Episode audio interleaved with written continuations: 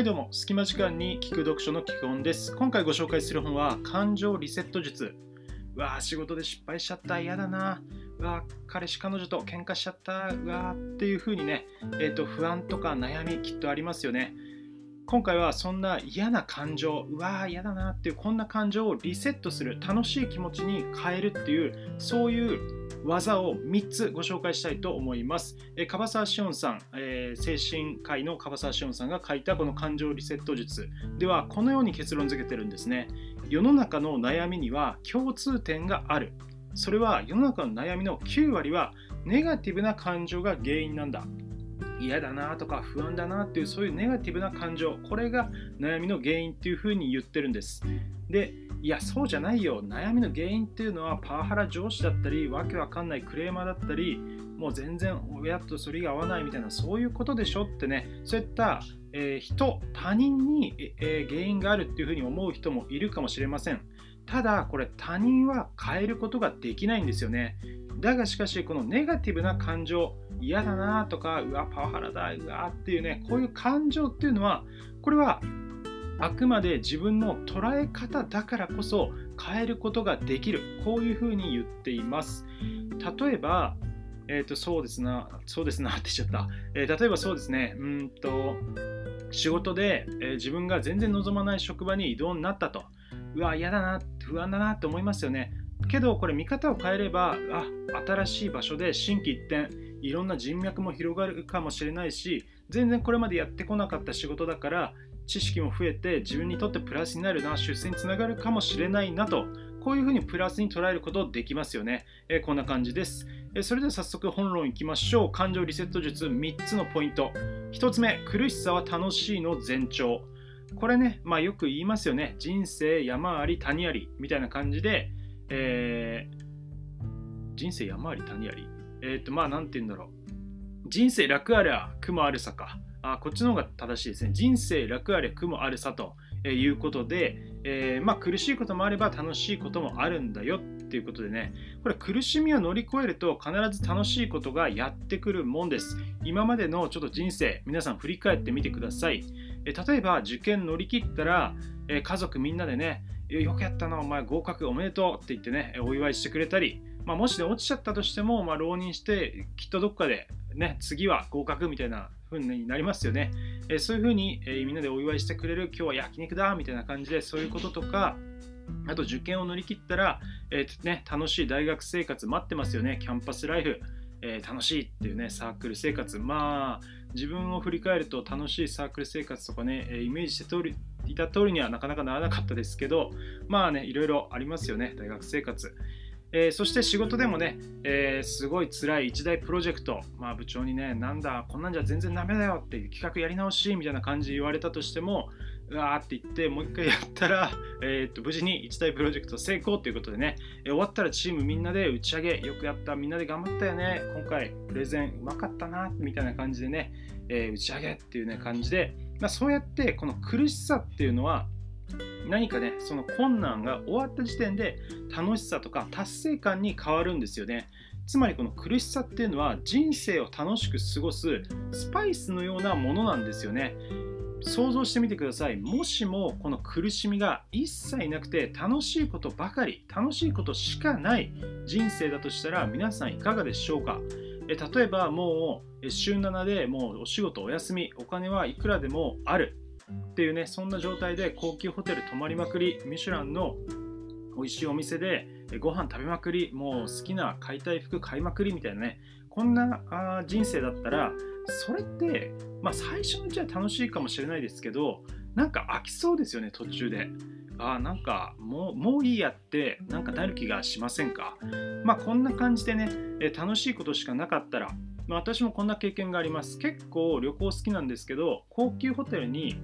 2回連続で違うホテルに連泊したことがあるんですよ。でそしたら意外と面白くなかったんですね。あ、なんかその高級ホテル同士で比べちゃってあんまり面白くなかった、でそれよりももうしょぼい安い 2,3000 円1泊みたいなビジネスホテルに1泊泊まった後にちょっといいホテルに泊まるっていうね、この方がなんかいいホテルがうわーなんか昨日のビジネスホテルに比べてめちゃくちゃいいな、なんか大浴場ついてるし朝食ビュッフェついてるしうまーみたいな感じで、その人生やっぱり苦しいこと、あんまり良くないことがあるから、そのちょっといいことってご褒美が輝いて見えるっていうね、やっぱり人間はそういう差だとか比較に感情が動かされるんですよね。まあ、てな感じでこれ苦しさっていうのはね、その時は苦しいかもしれないけど終わってみればその楽しいをより輝かせるスパイスのようなものなので、苦しいっていうのもね、あ、この苦しさはもうこれがあるからこそ幸せな時っていうのが輝くんだな、そんな気持ちを忘れずにいれば苦しさっていうのも乗り越えられるんじゃないかと思います。例えるならば、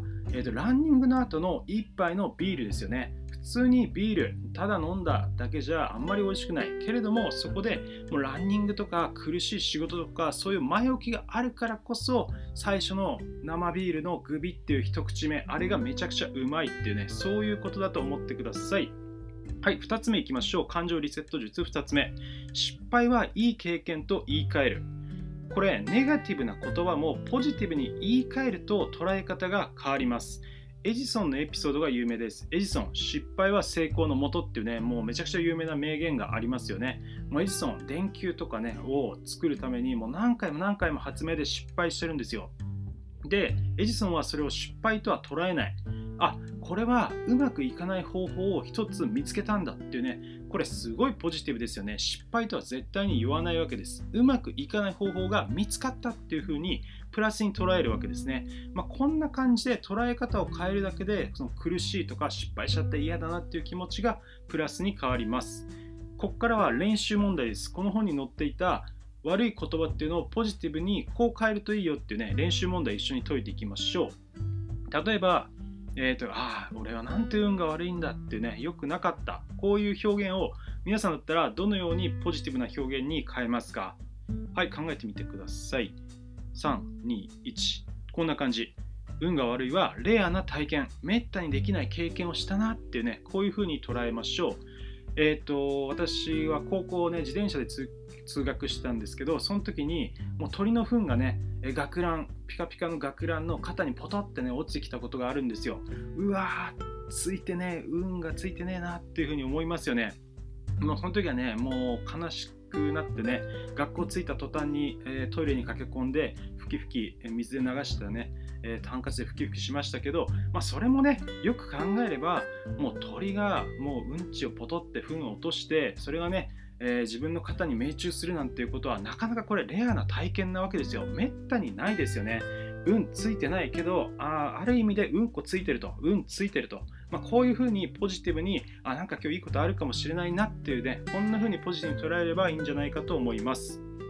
次、困難苦難、これはどう変えますか。これは分かりやすいですね。チャレンジ、チャンス、修行とかってね、こういうふうに捉えるといいと思います。これは修行だ、これを乗り越えればまた自分は強くなれるぞっていうね、もうスーパーサイヤ人的なそんな感じですね。次、無理だ、辛い、これはどんな言葉に言い換えるかという練習問題。これは限界突破とかね、可能性が広がる、飛躍のチャレンジだ、これは自己成長の糧になる、こんな風に捉えましょう。まあね、こうやって、いやそれ無理やりすぎるだろと、そういうふうに思う人もいるかもしれないんですけど、いやこれねよく考えてみてくださいよ。成長がないとか自分の能力が全然生かされない、その方が辛いと思いませんか。仕事でもいやもう忙しすぎるっていうね、まあ、本気でねもう残業ばっかりで疲れが取れないとか、もう眠れない、体に体調を不良を抱えているとかね、それはもう絶対休んだ方がいいんですけど適度に忙しいっていうのはね、それはもうある意味で人の役に立ってるっていういいことですよね。それよりも暇すぎる方が辛いと思いません。もう会社で暇すぎる、もう何も仕事回してもらえないっていう方が絶対辛いですよ。これもうなんかね自分が人の役に立ってないんじゃないかっていうね、もうそういう暇すぎる方が辛いっていうねのがあります。まあ、そうやってね、失敗もいい経験っていう風に言葉を、言い換えていきましょう。最後3つ目の感情リセット術、自発的な言葉を使う。これどういうことかというと、自発的じゃないやらされ感、人に何かやらされる、強制されるっていうのが一番人間のストレスになるんですね。それを自分からやるっていうね、自発的な行動に変えれば、これはモチベーションになってやる気につながります。具体例を挙げましょう。もう8時だ、仕事に行かないとっていうね、これがやらされ感ですね。これに対して自発的な言葉を使うと、よし8時だ、今日も仕事を頑張るぞっていうね、これが自発的な言葉を使う例になります。今日も3時間残業させられるっていうね、こういうネガティブなこと、これも残りたったの3時間一本勝負頑張るぞっていうね、これが自発的な言葉。あと他にも筋トレとかでね、スクワットまだ5回もあるっていうね、1、2ってやってる時ね、うわまだ5回、うわ辛いスクワットっていう風にこういう風に思う時も、もうスクワットあと5回しかできないんだ、よし頑張ろうっていうね、こうやって言い換えると、ポジティブになれます。この表現ね、すごい面白いですよね。もうこれ聞いてから私もね、スクワットやってる時とか、あと5回しかできないっていう風に思うようになりました。こうやってね、いう風にトレーナーが声をかけることもありそうです。あと5回しかできない、頑張れっていうね、もうなんかいいですよね。まあ深い話をすると、人生もね、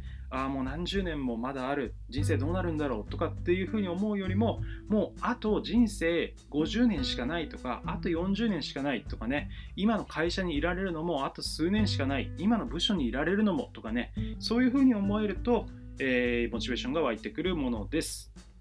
ということで、感情リセット術3つのポイントをご紹介しました。あとね、これおまけで、じゃあ今すぐに気分を良くする具体的な方法っていうのを一つ紹介します。それが深呼吸です。深呼吸、いや落ち着けよ、深呼吸しろよとかっていう風にね、プレゼンの前に緊張してる時とかにね、深呼吸しなさいとかってよく言いますけど、あれ別に効果ないよ、深呼吸で緊張全然ほぐれないじゃんっていう風に思いますよね。でしかしけど、この深呼吸っていうのは別に精神的なものだけではないんです。ちゃんとこの人間の体の構造的に深呼吸っていうのはとっても感情をリセットしてくれるいいものなんですね。なぜかというと、怒ってる状態、興奮状態とか極度の緊張状態 ではアドレナリンっていうのが分泌していて、この交感神経っていうのが優位になっています。それに対して深呼吸をすることによって、副交感神経、リラックスとかそういうのを司るものが優位になってくるんですね。お風呂入ってる時とか、そういうくつろいでる時に副交感神経っていうのが優位になってくるもんなんですけど、深呼吸をすることでこの交感神経から副交感神経の方に変わってくるっていうね、この即効性のある感情リセット術こそが深呼吸なんです。また他の本では、深呼吸っていうのは最高のデトックスというふうに載っていました。呼吸っていうのは吸って吐いてっていうね、吸っていいものを吸収して吐いてっていうね、いらないものを出すっていうね、究極のこれデトックスなんですね。酸素を取り入れて臓器をより動かすとかね、この深呼吸っていうのは寝る前とかね、寝る前に深呼吸するとよく寝られます。そしてお風呂で、朝起きたらっていうね、このタイミングで深呼吸するのが効果的です。ぜひぜひやってみてください。はい、今回は感情リセット術をご紹介しました。振り返りましょう。1つ目、苦しさは楽しいの前兆。もう苦しいっていうのは人生のスパイス、楽しいっていうのがより楽しくなります。2つ目、失敗はいい経験と言い換える。言い換えを使うことでネガティブな言葉がポジティブな言葉に変わります。3つ目、自発的な言葉を使う。やらされ感から自分から自発的な言葉を使うことでモチベーションが湧いてきます。いかがでしたでしょうか。分かりやすい本だったと思います。この苦しさは楽しいの前兆っていうのはね、まさにその通りで、結構人生長く生きてくると、苦しさがあるからこそ楽しいっていうのがね、より楽しく思えるんだな、幸せな瞬間っていうのがより輝くんだなっていうのはね、人生時が経つほど、分かってくるものなんじゃないかななんていうふうに私は感じています。苦しさもね、楽しめるようになるといいですよね。そんな感じですね。基本もこの YouTube がね、伸び悩んだ時とか結構苦しいんですけど、これも成長の糧になる、これもね、プロセスだ、成功へのプロセスだっていうふうに思うようにしながら頑張っています。はい、聞く本ではこんな感じでビジネス書を分かりやすくご紹介しています。Spotify とかね、スタンド FM、YouTube で聞けますので、通勤時間とかランチタイムとかに聞いて、一緒にね、本の知識を効率よく、吸収していきましょう。いい人生を一緒に歩めたら嬉しいです。それでは今日はここまでにしたいと思います。きくほんでした。今日もいい一日をお過ごしください。ありがとうございました。